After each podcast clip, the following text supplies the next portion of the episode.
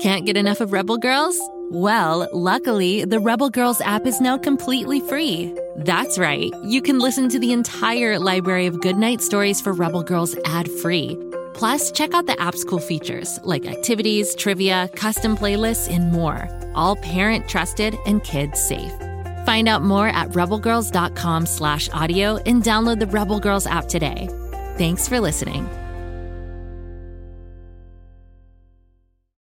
You heard the news? The best podcast for dinosaur fans is out and a roaring good time for all. What happens when a bolt of lightning hits a digger machine on top of a site that's full of dinosaur fossils? Uh, the digger turns into Digger Rex, of course. Join Digger Rex, the half dinosaur, half digger, on his adventures by searching for Digger Rex on Spotify, Apple, or wherever you get your podcasts.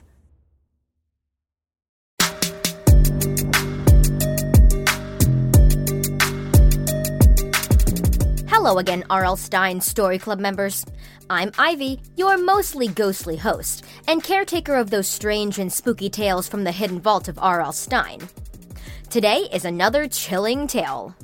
This haunting yarn, Story Club members, may make you lose your head. It's one I call the Headless Bicyclist. Brad Boyd wasn't afraid of anything. Why would he be?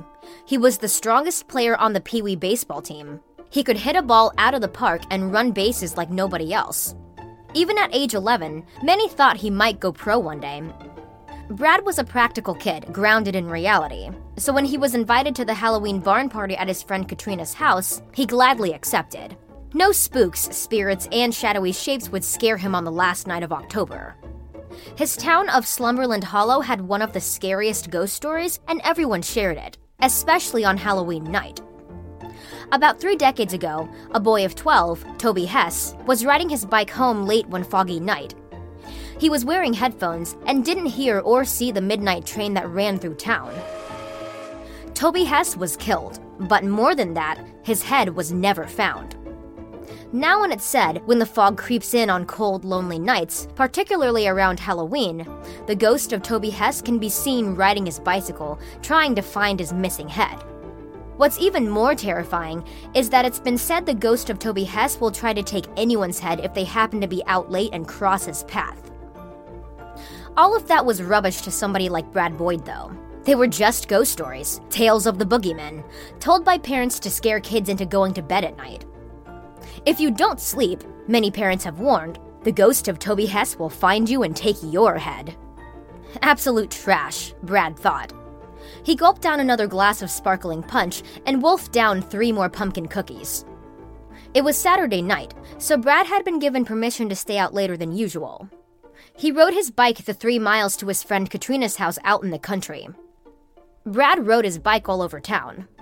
Not only did it give him a sense of freedom, but it also kept him in shape for baseball season. He'd ride up the steep and winding Widowmaker Hill just to get the blood pumping in his legs. When others would walk their bikes up the steep and winding slope, puttering out, Brad would pedal past them, chuckling at their weaknesses. Brad spent the night dancing with every girl he could at the party. He was popular on the dance floor, and he had the energy to bust a move for hours. Katrina's cousin was a DJ who spun some of the funkiest tunes, which kept the boards of the old barn hopping.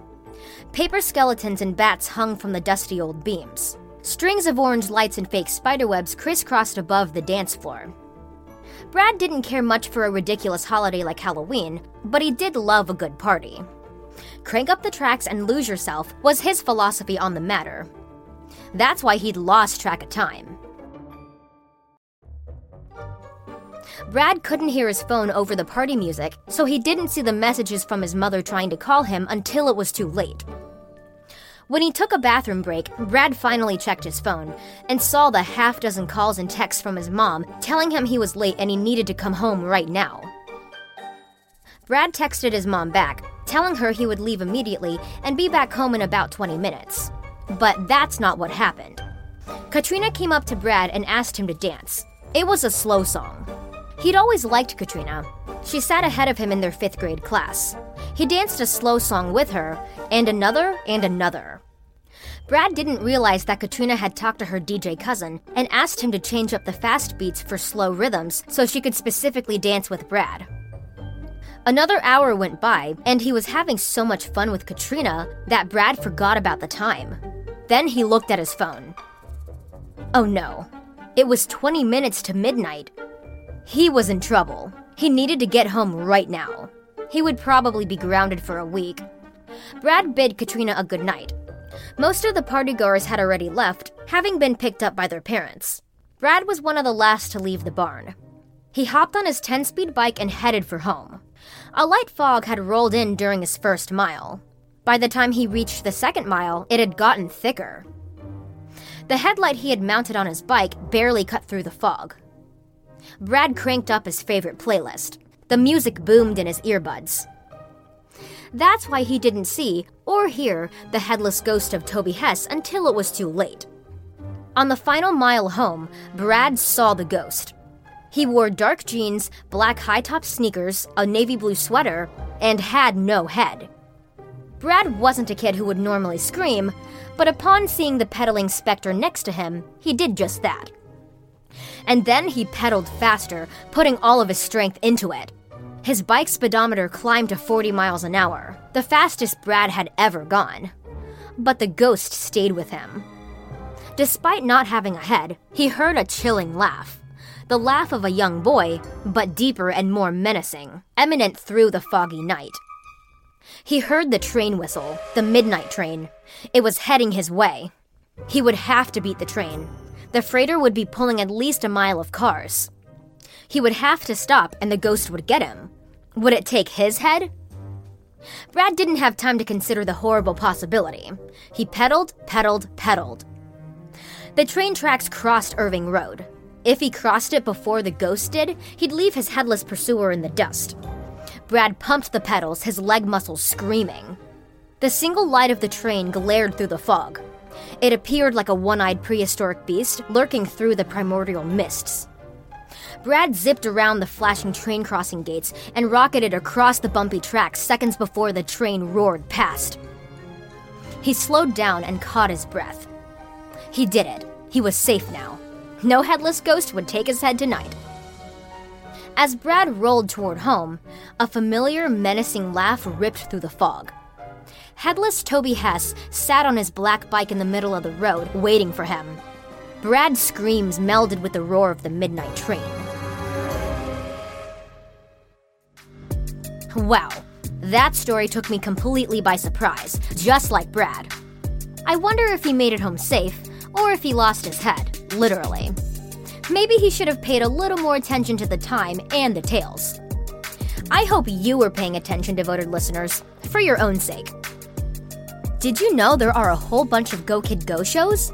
Of course, there's the R.L. Stine Story Club, and you're a member. There's also Bobby Wonder, who's trying to protect Pflugerville from Mighty Mila. And Lucy Wow over in the Big Red Barn inventing all sorts of cool stuff with her mechanical pygmy goat, Kapow. Just search for Bobby Wonder, Lucy Wow, or R.L. Stine Story Club wherever you get your podcasts and you'll find your way. Come back tomorrow for another episode, because every R.L. Stine Story Club member needs a little scare every day. Ivy out.